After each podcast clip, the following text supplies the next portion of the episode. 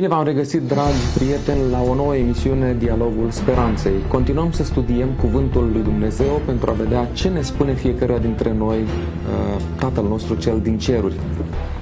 În această emisiune vom discuta despre porunca a treia din cele 10 porunci dumnezeiești. Am alături de mine în studio pe domnul pastor Constantin Ciobanu, care îi spun bun Bine ați revenit! Vă mulțumesc frumos, bine v-am găsit! Și de asemenea pe domnul pastor Gabriel Sorohan și dumneavoastră vă spun bine ați revenit! Mulțumesc frumos pentru invitație! Haideți, dragii mei, să continuăm demersul nostru de a lua pe rând și de a înțelege cele 10 porunci dumnezeiești, să vedem ce ne spune Dumnezeu în cea de-a treia poruncă. Domnule pastor Ciobanu Constantin, ați vrea dumneavoastră să ne citiți porunca a treia?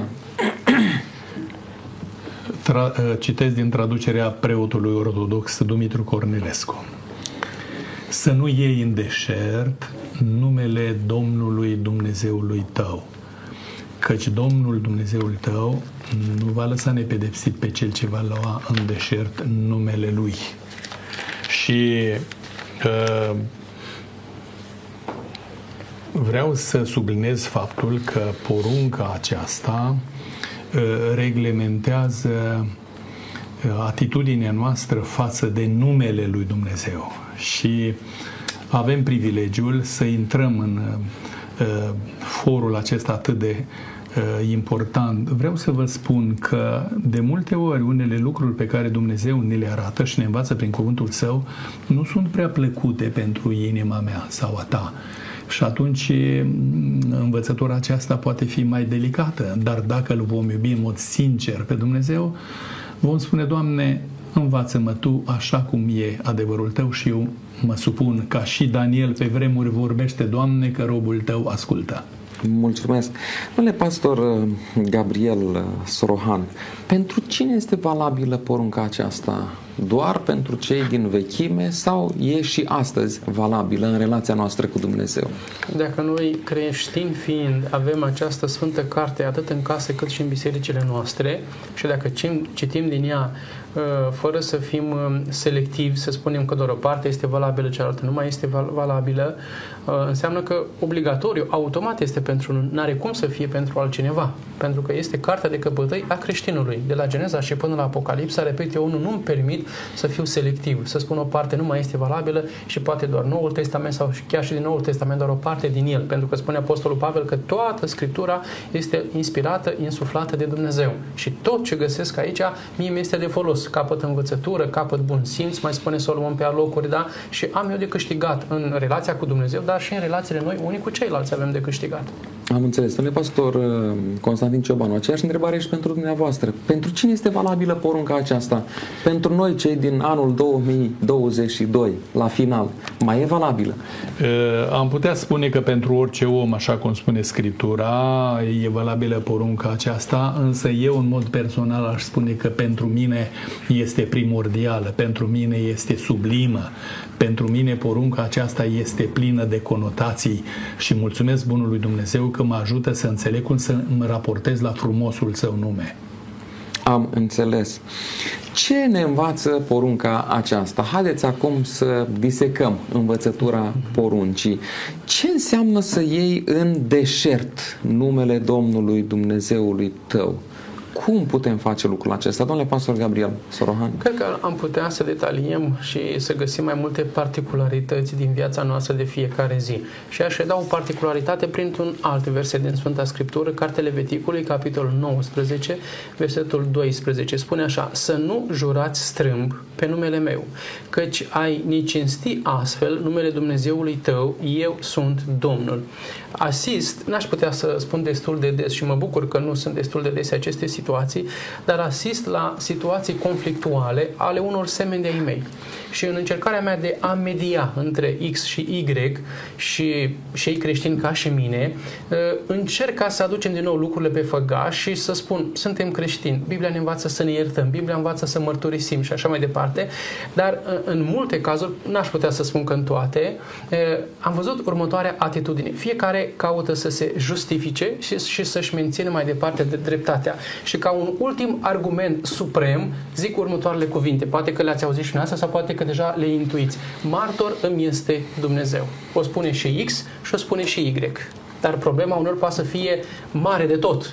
Dar și X spune martor îmi este Dumnezeu și o spune și Y. Și atunci stau și mă întreb, cum poate să fie martor Dumnezeu și să le iau cumva în apărarea mea? Că pentru, ace- pentru aceasta rostesc eu aceste cuvinte. Adică apărătorul meu, dacă nu mai sunt crezut și nimeni nu mai este lângă mine, rămâne doar Dumnezeu să mai fie. Și cum poate să fie Dumnezeu martor și apărător când poate știu că la mine este o parte a problemei, poate nu întru totul, dar este și la mine ceva. Deja cred că este da, o călcare fățișă a acestei porunci.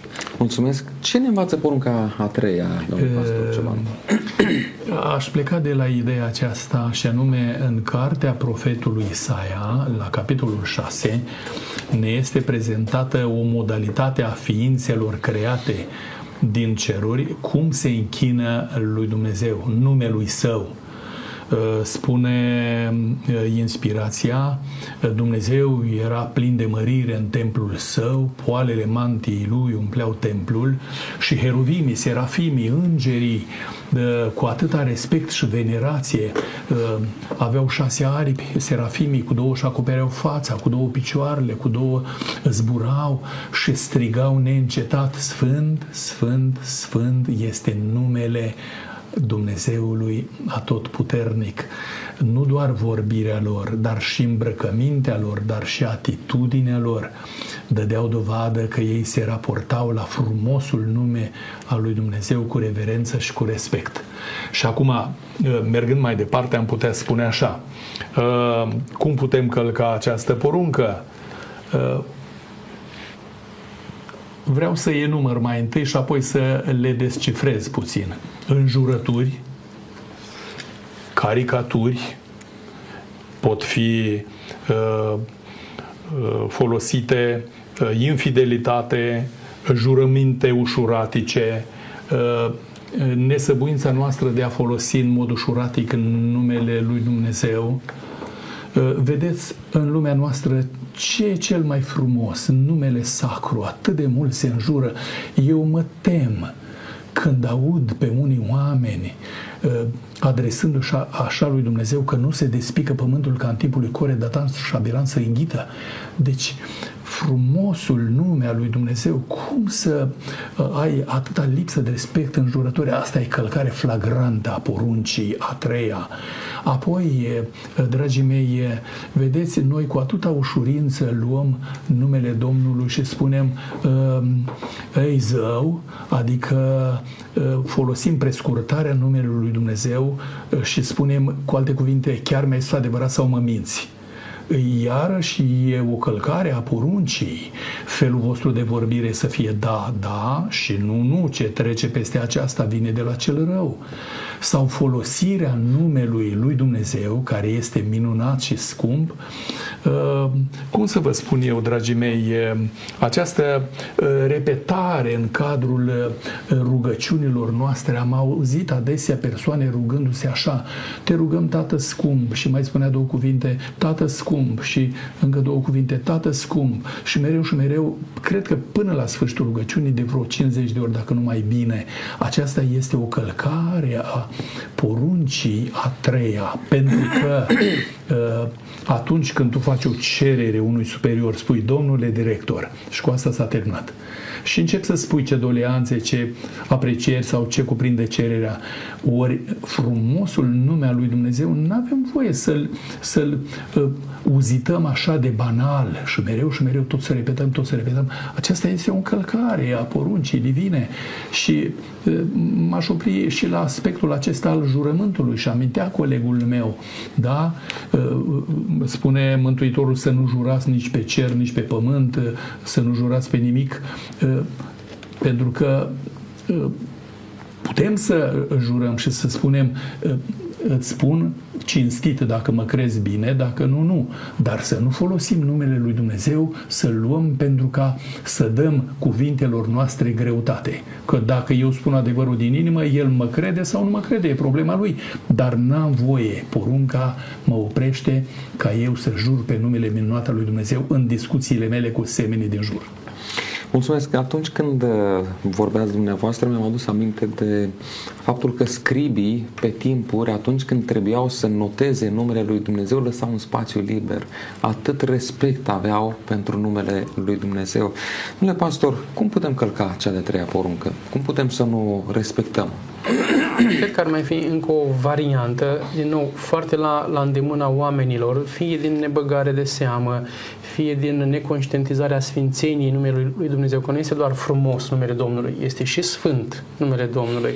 Dacă tot a spus acel exemplu, evrei până astăzi, când urmăresc textul sacru, nu pun ei degetul lor pe, pe, pe tora lor. Au o mânuță de argint și urmăresc astfel când ajung la numele Domnului, ca nu cumva să, să, să impieteze carnea lui păcătoasă, să, impe, să, să impieteze numele lui Dumnezeu în, în maniera aceasta.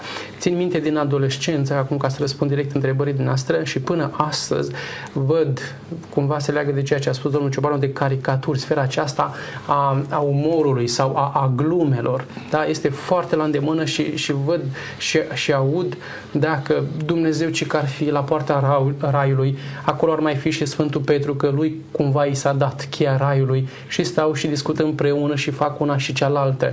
Apoi nu mai spunem cu de, de, de, de înjurături. Nu cred că este atitudinea cea mai potrivită sau deloc potrivită din partea cuiva care se consideră creștin practicant. Dacă astăzi, de exemplu, am vorbit în mod ușuratic și direct față de cineva, un om al statului, da, este um, penalizat uh, legislativ, legal, este acest lucru reglementat că nu poți să aduci o ofensă directă unui, unui om de stat. Da, ești amendat sau poate chiar și privat de, de libertate. Dar atunci când ne gândim la Dumnezeu, dacă un, o astfel de ofensă față de un alt semn de al meu, cu un oarecare statut, aș fi sancționată în maniera aceasta de cum nu mă tem că dacă zic ceva despre Dumnezeu nepotrivit, n-aș putea de asemenea să fiu sancționat. Dar vedeți că putem înjura de toți sfinții, putem înjura de toți Dumnezei și nu se întâmplă nimic. La momentul acesta rămâne așa situația. Dar va veni o zi viitoare a judecății, când gândurile noastre vor fi judecate, faptele noastre vor fi judecate, vorbele noastre vor fi judecate și chiar spune Mântuitorul, Mântuitorul spune un lucru, da? Din cuvintele mele poate voi fi găsit nevinovat sau tot din cuvintele mele voi fi, judec, voi fi condamnat și judecat, pentru că rostesc poate cuvinte nechipzuite, necugetate, da? Mi-am luat eu prea multă lejeritate în exprimare. Nu pot să-mi permit o asemenea lejeritate în exprimare când vine vorba despre numele lui Dumnezeu, că îl rostesc sau că îl scriu. Trebuie să privesc cu maximă responsabilitate da, și cu maximă solemnitate numele Său Sfânt. Mulțumesc. Domnule pastor Constantin Ciobanu, de ce este important să respectăm numele lui Dumnezeu? În primul rând, este important să-i respectăm numele pentru că îi recunoaștem valoarea. Este foarte semnificativ lucrul acesta și când îi recunoaștem valoarea sublimă, atunci este important să-i cunoaștem, să-i cinstim numele Său. Apoi îl prețuim atât de mult pe Dumnezeu în viața noastră și când intrăm în audiență cu cerul, cu Dumnezeu, ne simțim ca și Moise înaintea lui Dumnezeu, atât de mici și atât de minusculi, uh, nu ca un superior pământean, ci Dumnezeu ne iubește, ne ajută. El își pune în joc numele Său pentru a împlini față de noi făgăduințele Scripturii când noi ascultăm și împlinim aceste condiții. De aceea e important să respectăm numele Său. Pentru că orice făgăduință biblică este pentru noi, este pentru fericirea noastră și ori de câte ori noi ne adresăm lui Dumnezeu cu respect, El ne promite că va împlini aceste făgăduințe față de noi. Mântuitorul spune, orice veți cere de la Tatăl în numele meu veți primi. Dar de ce în numele Lui? Pentru că numele Său este minunat numele Său este valoros, numele Său este infinit în slavă și glorie, de aceea îl prețuim atât de mult. Am înțeles. Domnule pastor uh, Gabriel Sorohan, de ce este important să respectăm numele lui Dumnezeu. Așa spune cu Biblia și cu un exemplu din viața mea personală. În fapte, capitolul 4, versetul 12, Apostolul Pavel spune așa, în nimeni altul nu este mântuire, căci nu este sub cerul niciun alt nume dat oamenilor în care trebuie să fim mântuiți. Dacă prin acest nume, și chiar Domnul Iisus spunea, când vreți să cereți ceva de la Tatăl, rugați-vă în numele meu. Dacă cumva este cheia de acces către cer, dacă este lucruri și calea încă o dată spre mântuirea mea, cum să-mi permit să bat jocoresc acest nume printr-o glumă, printr-o înjurătură, printr-o altă afirmație de ochiată? Nu am cum să-mi bat joc față de acest nume, pentru că risc să pierd poate mântuirea, risc să arăt desconsiderație și așa mai departe. O exemplu personal. Țin minte că în joaca noastră uneori a copiilor, pe când eram copil, mai ajungeam și la certuri se mai întâmplă și la cei mari. Dar ajungeam să ne certăm atât de tare încât începeam să ne adresăm cuvinte urâte de-a dreptul unii față de alții. Și am făcut-o și eu, din păcate, la vremea respectivă. Și ca să jignim da, cu, cu lucrul cel mai dureros pe, pe, pe celălalt, începeam să rostim injurii folosind ce nume credeți? De mamă și de tată. Și atunci, ca arși și el sau eu săream, de cum îți permiți să înjuri de mama și de tata. Și de ce mă durea atât de mult? Pentru că mama și tata mi-au dat viață, îmi susțin viața, mă ocrutești și nu pot să admit, nu pot să permit ca cineva să jignească pe cei care mie mi-au dat mie viață. Așa, așa și cu numele lui Dumnezeu. Cum pot să admit în mintea mea ca eu sau altul să spun, omule, oprește-te. Cum poți să rostești asemenea cuvinte? Când Dumnezeu ne-a dat viața, când Dumnezeu ne susține viața, cum să-mi permit să rostesc o asemenea afirmație? Am înțeles. Următoarea întrebare, deși este oarecum asemănătoare cu cea pe care tocmai am discutat-o, de ce este important numele lui Dumnezeu? Acest nume divin, sacru, este important pentru că el conține în sine uh, frumusețea caracterului lui Dumnezeu. Uh, din acest nume izvorăște tot ce e nobil și frumos, dragostea lui, pacea lui, bunătatea lui, uh, uh, liniștea și tot ce este atât de plăcut de care noi avem nevoie vin de la el. Apostolul Iacov spune tot ce e frumos și nobil vine de sus, de la Tatăl Luminilor, nu așa? Ei, de aceea numele său este minunat, pentru că aceste valori și-au obârșia în el. Ele izvorăsc din frumosul său nume. Domnul este neprihănirea noastră, originea neprihănirii, nu așa, care ne îmbracă pe noi și ne prezintă înaintea lui Dumnezeu în demnitate, este în esența numelui său, de aceea numele său trebuie să fie onorat și să fie glorificat de noi și să avem respectul necesar și identitatea lui Dumnezeu este exprimată prin numele său. În vechime, orice nume care se dădea unui copilaș în poporul lui Dumnezeu avea o încărcătură specifică. De exemplu, Abimelec.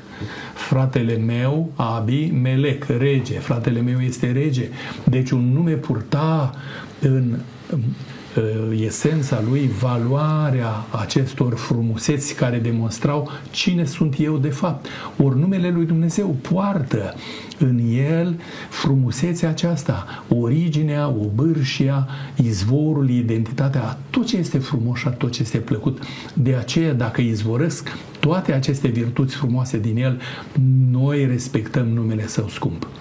Mulțumesc. Domnule pastor Gabriel Sorohan, aceeași întrebare și pentru dumneavoastră. De ce este important numele lui Dumnezeu? Cred că ne poate lângă alte aspecte sau răspunsuri pe care am putea să le avem, dar în minte acum acesta mi este răspunsul.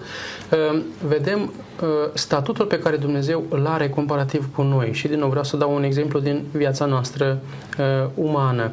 Când rostesc cuvântul mamă, tată sau părinte la modul general, deja știu că eu am un statut, el, ea, mama sau tata au un alt statut. Când spun domnule președinte, când spun majestatea sa, regina sau regele, fiecare are câte un statut, eu am un alt statut. Și atunci îmi reconsider poziția, îmi reconsider atitudinea și mă raportez mai apoi așa cum trebuie. Și de aceea, de aceea Dumnezeu se impune prin statutul său ca să nu ne uităm fiecare da, rolurile, pozițiile, atribuțiile și așa mai departe. Pentru că astfel cumva a și apărut răul și păcatul în nume. Lucifer a uitat statutul său și cumva l-a desconsiderat pe al lui Dumnezeu. Pentru că nu a ținut cont de statutul și de poziția lui Dumnezeu. De aceea Dumnezeu și astăzi ne spune nouă, eu sunt Dumnezeu, tu ești om. Ia seama, ia seama cum te raportezi la mine. Și nu ca să ne înspăimânte, să ne înfricoșeze și să încerce să ne dea nouă despre sine o imagine a unui Dumnezeu capricios, cum era poate la zeitățile din trecut. Dacă îl superi, imediat tună și fulgeră Dumnezeu. Dacă îl îmbunesc cu o jerfă, îți dă de toate, nici pe departe. Dacă îl știi cum este Dumnezeu și știi poziția, nu ca să-l, îmbl- să îmblânzești, să, să te folosești de puterea Lui, poate să aduci un blestem asupra altui semen, atunci vei ști cum să te raportezi la Dumnezeu dacă îi conștientizezi statutul de Dumnezeu. Am înțeles. În timp ce vorbeați, mi-a venit în minte o, o întâmplare comună, cred că, în zilele noastre. O persoană dorea să se angajeze, a mers la un, pentru un loc de muncă în domeniul lui de expertiză și uh, angajatorul a spus, îmi pare rău, nu avem locuri. Uh, vorbind cu un prieten comun, acel prieten i-a spus, du-te și spune că vii din partea mea. A mers din nou, angajatorul s-a uitat, l-a recunoscut, da, ți-am spus că nu avem locuri. Da, însă m-a trimis X. Ah, pentru tine avem locuri atunci. De ce Mântuitorul spune când ne rugăm lui Dumnezeu să o facem în numele Lui? Atunci când suntem prieteni ai Domnului Isus, atunci când suntem copii ai Lui, Tatăl ascultă, pentru că îi aparținem și noi Lui. Numele, deși nu duce o hârtie sau, eu știu, o altă recomandare, numele este foarte important pentru că în spate ascunde o identitate. Și așa cum uh, spuneați, numele arată cine suntem noi și cine este Dumnezeu, de aceea trebuie să-L respectăm. Haideți să uh, vedem care sunt câteva nume din Sfânta Scriptură sub care ni se descoperă Dumnezeu. Nu mă lasă inima să nu amintesc că am citit despre fiul lui Abraham Lincoln, primul președinte, iertați-mă, uh, George Washington, primul președinte al Americii și spune că uh, un cetățean plângea acolo la Casa Albă și nu era primit. Iar un băiețel a spus, domnule, de ce plângeți? Uite, am o problemă, o durere și nu mă primește la președinte, că e aglomerat și așa. Și băiețelul s-a îndreptat spre fereastra uh, Casei Albe și a strigat, tăticule, tăticule, și deodată se deschide fereastra și președintele, da, dragul meu fiu, zice, te rog primește-l pe omul acesta și rezolvă problema. Și l-a primit și a rezolvat problema ce înseamnă în numele lui Isus Hristos ne adresăm Tatălui și Dumnezeu ne iubește pentru că iubim pe Fiul Lui da. și vrem să-i facem ce. Acum, revenind la întrebarea noastră, Biblia este presărată cu o multitudine de nume atât de plăcute și frumoase care descriu o latură a caracterului Dumnezeu. Uh, înainte de aceasta aș aminti despre Moise, despre Iacov, despre Manoah, uh, când au avut uh, de a rezolva o problemă și Dumnezeu li s-a descoperit, ei au cerut imediat, spunem care este numele, adresându-se divinității. Și Dumnezeu răspunde, pentru ce-mi cer numele? Numele meu este minunat Acum, cât de minunat putem înțelege noi că este numele Domnului, depinde de ce relație dezvolt eu cu Dumnezeul meu și cât de mult îl iubesc și cât de mult îl prețuiesc. Așa, aminti câteva nume pe care Scriptura le prezintă.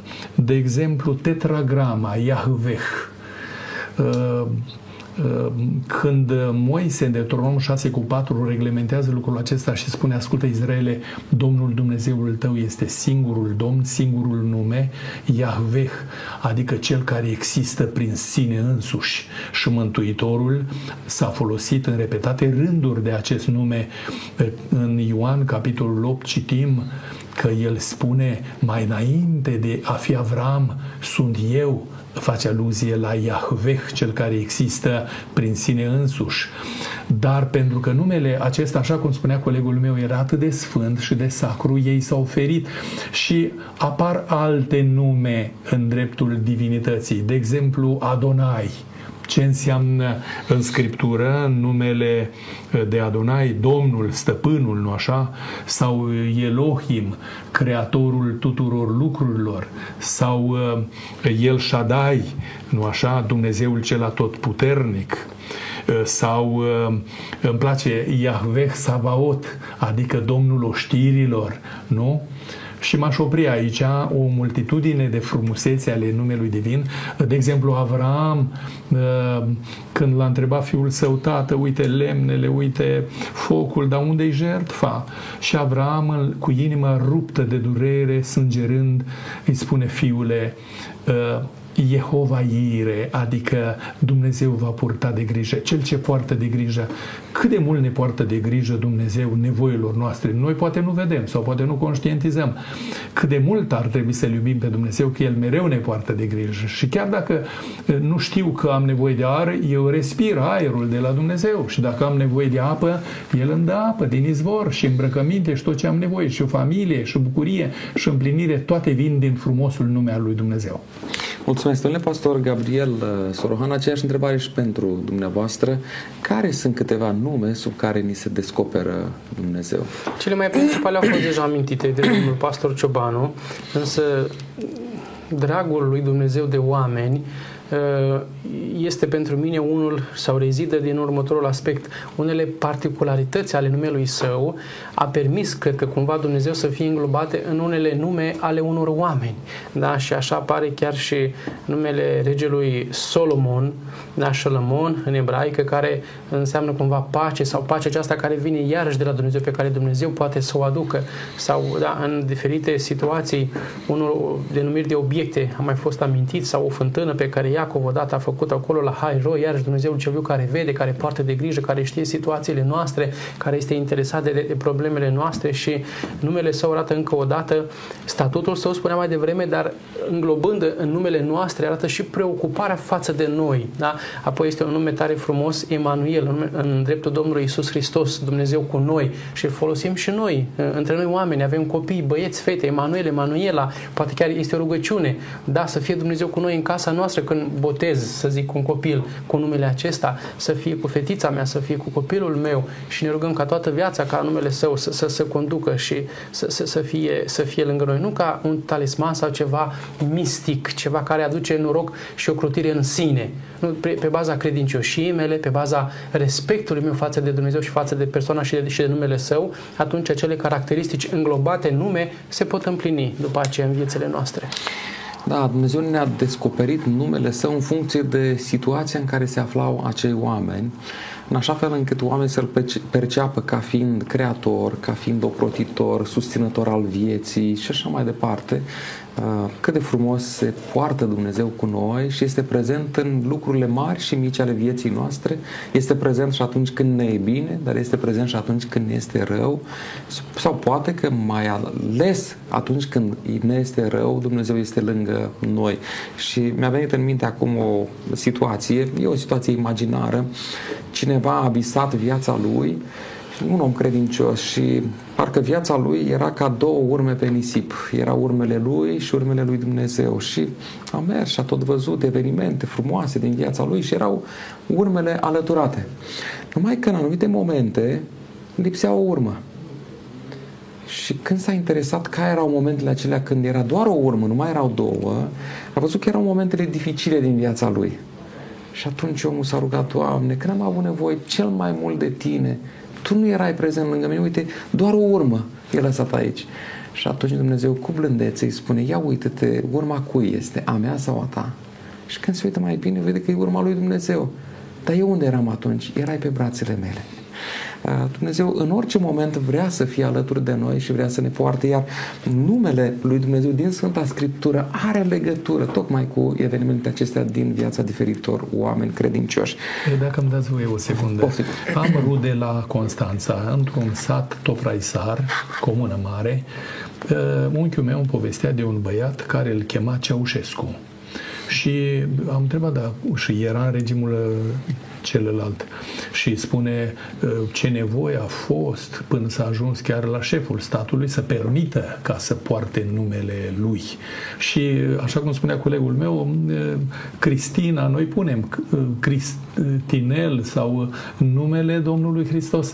Și mă gândesc ce frumos ar fi nu numai să purtăm numele lui așa în acte, ci prin viața noastră, prin trăirile noastre, că altfel ajungem ca împăratul Alexandru Alexandru uh, despre soldatul care îi purta numele, dar făcea fapte deplorabile și a spus uh, prietene, ori îți schimbi numele, ori faptele, ori Dumnezeu, dacă îi purtăm frumosul nume, că suntem copii ai Lui, ne invită să călcăm pe urmele Lui și să-L onorăm pe El prin viața noastră. Da, am putea spune că toți purtăm numele Domnului Isus Hristos pentru că ne numim creștini. Iar numele de creștin vine de la Mântuitorul Isus Hristos. În lumea de astăzi există o discuție trebuie să folosim un anumit nume al lui Dumnezeu și trebuie să folosim acest nume în limba ebraică sau putem folosi numele lui Dumnezeu tradus în limba pe care o vorbim în mod uzual. Uh, cu cine să încep? Domnule pastor Gabriel Sorohan. Depinde de noi, depinde de context, depinde de, de situație. Dacă este o situație și o discuție informală, colocvială, da, și să ușurăm discuția sau să priceapă toată lumea, dacă spun Dumnezeu, cred că înțelege fiecare, la cine de fapt ne, ne referim. Însă dacă poate suntem într-un context academic, poate este o, o discuție de, de o altă ținută, de o altă factură. Adică cred că ar fi chiar și frumos și interesant și pentru Dumnezeu să-L cinstim prin toate aceste nume pe care le are. Eu țin minte că la școală, fie când mai striga profesorul catalogul sau colegii mei mai ajungeau la, la numele meu, țineam uneori să-mi rostească tot numele. Da, și Sorohan, și Ștefan, și Gabriel. Este numele meu, dar îmi place să-l aud. Cred că Dumnezeu se, se delectează și este încântat când îl apreciem prin simplu fapt că îi rostim numele și îl respectăm dar într-un context, da, v-am spus, cu oameni sinceri, poate, da, nu cu prea multă școală teologică, pregătire teologică mă refer. Cred că e frumos și bine să ne limităm la un limbaj simplu, dar când sunt alte situații, cred că Dumnezeu se bucură să-L cinstim folosindu-i toate aceste nume pe care ni le-a lăsat, pentru că descoperim încă o dată particularități ale caracterului său și a manifestării dragostei sale față de noi. Domnule pastor uh, Constantin Ciobanu, uh, pentru mine, așa cum a spus colegul meu, nu contează în ce limbă le rostim, decât uh, în uh, domeniul în care mă aflu și despre ce este vorba în conjunctura respectivă. Eu aș spune mai degrabă cum ne raportăm la numele Lui. Adică Uh, cum respectăm prin viața noastră numele Său minunat. Uh, știți, Biblia vorbește uh, în multe locuri, temeți-vă de Dumnezeu și dați-i slavă, temere. Adică ce înseamnă temerea aceasta de numele Său? Spui câteodată, mă tem să o jignesc pe soția sau să-l jignesc pe soțul pentru că e atât de scumpă și de dulce încât nu vreau să o supăr sau să-l supăr. O temere din respect, din dragoste. Așa vrea Dumnezeu din partea noastră să-i folosim numele. Deci putem să-l folosim și în limba română și în limba engleză dacă suntem în contextul uh, respectiv. Porunca a treia ne cheamă la a avea respect față de tot ceea ce este legat de numele lui Dumnezeu sau de tot ceea ce este legat de Dumnezeu. Ce am putea include aici? Cum ar putea sau cum trebuie să fie respectul nostru față de Dumnezeu? Doar când ne vine vorba de nume sau include și altceva, domnule pastor? Mă gândesc la, la biserică, la instituția aceasta, este tot al lui și Dumnezeu și-a așezat numele său, sfințenia lui, în, acea, în acel lăcaș. De exemplu, când s-a inaugurat templul lui Solomon, Dumnezeu a coborât acolo sub forma unui nor. Da? Și când intrai preotul sau oricine intra acolo, sau anumite persoane calificate și îndreptățite, îndreptățite să intre acolo, trebuia să se raporteze în consecință. Da? Sau acasă, dacă mă rog, casa mea devine un, devine, devine un alt sanctuar, pentru că acolo invoc numele lui Dumnezeu. Orice spațiu în care este invocat numele lui Dumnezeu devine un spațiu deosebit, nu sfânt în sine. Cu toate na, că avem episodul din, din uh, Vechiul Testament cu Moise, când i s-a spus descalță-te, că locul în care ești acum, pentru că sunt și eu aici, este un loc sfânt. Dar nu mai avem acele situații când Dumnezeu să fie personal, cumva, sa teofania sa să fie prezentă în mijlocul nostru, prin harul său să fim mântuiți cu toții, Doamne ajută, dar va, va reveni ca ne în timpul când să stăm în directa prezența lui Dumnezeu și va fi ceva cu atât mai special. Dar, repet, astăzi, pe pământul în care noi suntem și în contextul nostru dat, dar oriunde suntem și gândindu-ne sau invocând mai ales într-o, într-o rugăciune personală de dedicare, de închinare a unui spațiu, spațiu, dar devine ceva care îl legăm acel lucru direct de Dumnezeu. Și atunci, din nou, atitudinea noastră trebuie să fie, da, în, în consecință. Și spune și chiar și Biblia, păzește piciorul când intri în casa Domnului sau în, în, în oricare alt spațiu unde tu invoci și te gândești la divinitate. Domnule pastor Constantin Ciobanu, doar față de numele lui Dumnezeu trebuie să avem respect sau și de alte lucruri care au legătură cu el, țin cu el. Care să fie acelea? Foarte frumos a amintit colegul meu lucrul acesta când Moise s-a întâlnit cu Domnul, când creatura se întâlnește cu Creatorul, nu numai locul este sfânt, acolo totul este sacru, totul este uh, sublim, totul este teandric, așa cum spune Nichifor Crainic, uh, spunea că uh, această împletire a naturii divine cu umanul, când ne întâlnim cu Dumnezeu, El ne ridică, ne nobilează și ne conferă nouă, doar să conștientizăm lucrul acesta, o așa o așa valoare și avem o asemenea trăire încât ne bucurăm că cea mai mare împlinire a noastră în Raiul lui Dumnezeu va fi aceea de a trăi în prezența frumosului său nume. Noi nu ne imaginăm acum ce înseamnă lucrul acesta, dar să ajute Bunul Dumnezeu ca prin viața noastră să demonstrăm că îl iubim nu doar numele său, dar și poruncile lui, dar și uh, cuvintele lui, dar și uh, sfaturile lui și dorințele inimii lui și mai amintea Mântuitorul un lucru, zice, unde este stăpânul, acolo este și slujitorul lui. Adică dacă Dumnezeu este la biserică, eu să fiu la prășit e ceva incompatibil. Unde Dumnezeu mă cheamă să fiu, mie să-mi placă să fiu împreună cu El. Dacă Dumnezeu construiește o casă pentru un amărât, eu să fiu acolo. Și pentru că dumneavoastră coordonați activitatea aceasta uh, în, în România cu, cu ajutorul acesta minunat la ADRA, uh, mă bucur că și în zona noastră s-au făcut lucruri minunate prin uh, intervenția dumneavoastră. Ce înseamnă să te dedici lui Dumnezeu și cauzei lui de a ajuta pe cei în suferință? Deci nu numai numele Lui, dar uh, să te transpui trup și suflet cu banii tăi, cu uh, vorbele tale, cu îmbrăcămintea ta, cu mașina ta, totul să fie pentru Dumnezeu. Am înțeles. Uh, noi ne numim creștini. Creștini, așa cum spuneam, vine de la Domnul Isus Hristos. Care ar trebui să fie oare relațiile dintre noi oamenii care spunem că avem același Dumnezeu, același Mântuitor? Uh, nu doar numele Mântuitorului sau lui Dumnezeu ar trebui să-l respectăm, ci cred că și pe cei care fac parte din acest grup al oamenilor care îl respectă, care îl iubesc pe el ca Domn și Mântuitor al vieții lor. În felul acesta și viața noastră trebuie trăită în relație cu ceilalți într-un anume fel. Suntem la finalul acestei emisiuni și ultima întrebare spune așa. E greu sau e ușor să ascultăm sau să respectăm cea de-a treia poruncă?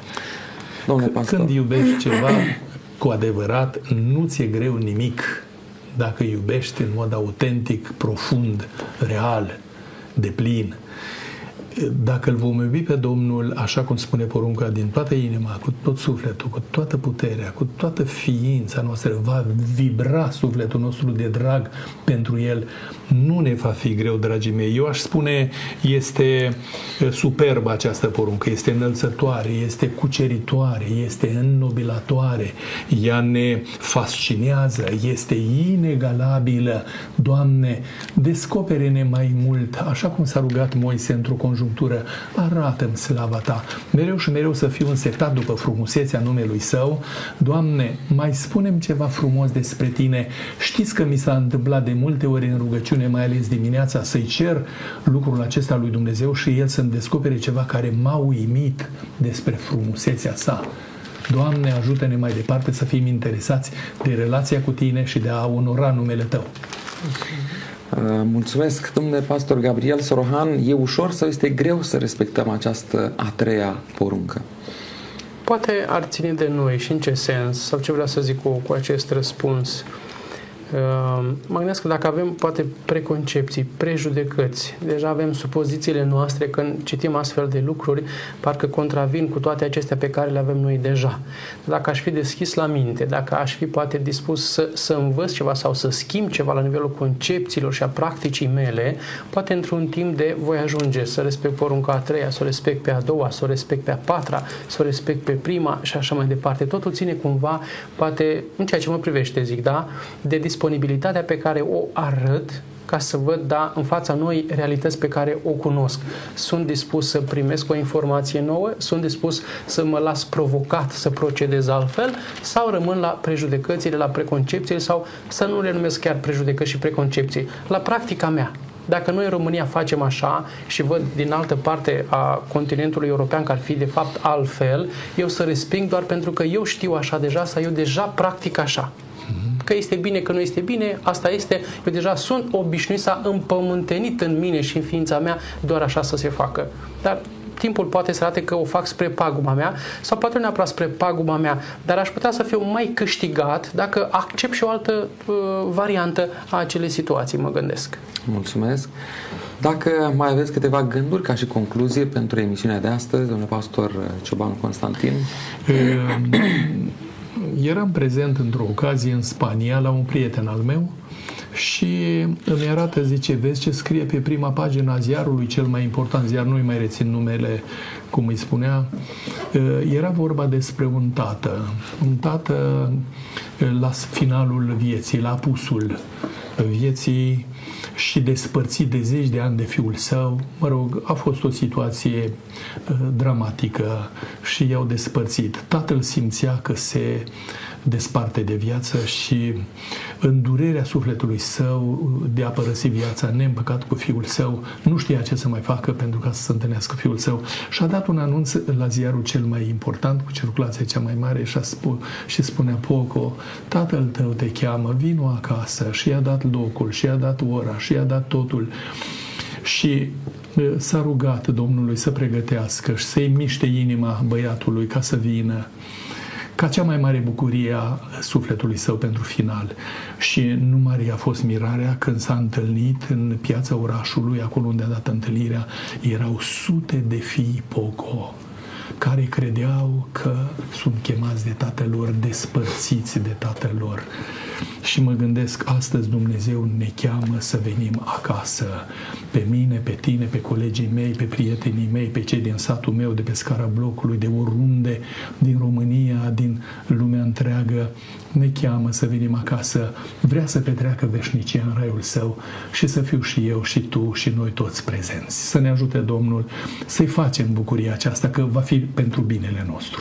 Mulțumesc tare mult pentru prezența în emisiune, domnule pastor Gabriel Sorohan. O concluzie, un gând de încheiere. Concluzie, dacă mi se permite, avem într-o mică experiență personală de data aceasta, dar care se leagă de studiul pe care l-am dezbătut, numele lui Dumnezeu. A fost uh, în viața mea și a rămas marcant pentru mine, în sufletul meu, situația în care tatăl îmi cerea mai multe lucruri, tatăl meu, da? Uh, îmi cerea să fac mai multe lucruri, dar printre care, și ținea destul de, de mult la lucrul acesta, îmi spunea, Gabriel, te rog frumos să nu-mi faci de rușine numele. În fața blocului, între vecini, la școală, te rog frumos să nu-mi faci numele de rușine. În, în Iașul acesta eu sunt un anonim, nu sunt un nimeni, dar eu sunt fiul tatălui meu și port numele până astăzi mai încerc și eu față de fetele mele să le duc mai departe moștenirea asta. Este cam grea, apăsătoare, dar cred că ar fi frumos, pentru că a spus de câteva ori să suntem creștini de la Hristos. Haideți să, să-i cinstim numele, să, să-i facem onoare lui Dumnezeu prin numele de creștin pe care Dumnezeu ne l-a dat, pentru că spune Ioan, da, ne-a dat dreptul să devenim copiii Lui. Este un drept câștigat prin viața Lui și face bine să-i cinstim numele prin purtarea noastră și prin vorbirea noastră și prin modul cum ne raportăm la numele Său. Vă mulțumesc dumneavoastră pentru prezență în emisiune. Dragi prieteni, aș vrea să încheiem această emisiune cu trei versete pe care să le citesc din Sfânta Scriptură. Pentru că am vorbit despre numele lui Dumnezeu, Proverbe, capitolul 18, cu versetul 10, spune așa, așa, numele Domnului este un turn tare, cel neprihănit fuge în el și stă la adăpost. Trăim niște timpuri tare interesante, niște timpuri în care avem nevoie fiecare dintre noi de un adăpost, de o stâncă tare, în care sufletul nostru să găsească mângâiere, să găsească pace, să găsească liniște. Iar lucrul acesta îl găsim la Dumnezeu. Haideți să-L cunoaștem în mod personal pe Dumnezeu și atunci ne vom bucura de adăpostul acesta. Al doilea verset la care m-am, m-am gândit este din Ioel, capitolul 2, versetul 32, unde spune așa atunci oricine va chema numele Domnului va fi mântuit. Viața aceasta cu bune și cu rele, mai devreme sau mai târziu trece. Ce urmează după? Dumnezeu pregătește o viață veșnică și pregătește niște lucruri pe care noi nu ni le putem imagina. Haideți, dragii mei, ca să rostim și să chemăm numele lui Dumnezeu în viața noastră, iar noi să, putem, să ne putem bucura de ceea ce Dumnezeu pregătește pentru fiecare dintre noi. Ultimul verset pe care aș vrea să-l citesc în ocazia aceasta este din a doua epistola Apostolului Pavel către Timotei, capitolul 2, versetul 19. Spune așa aici, temeria tare a lui Dumnezeu stă nezguduită. Având pe cetea aceasta, Domnul cunoaște pe cei ce sunt ai Lui și oricine rostește numele Domnului să se depărteze de fără de lege. Dumnezeu să ajute să fim ai Lui, El să ne cunoască, pe fiecare dintre noi ca fiind ai Lui, iar dacă suntem ai Lui, să trăim ca niște copii ai Lui. Dumnezeu să ajute lucrul, la, la lucrul acesta în viața fiecăruia dintre noi. Până data viitoare, la revedere!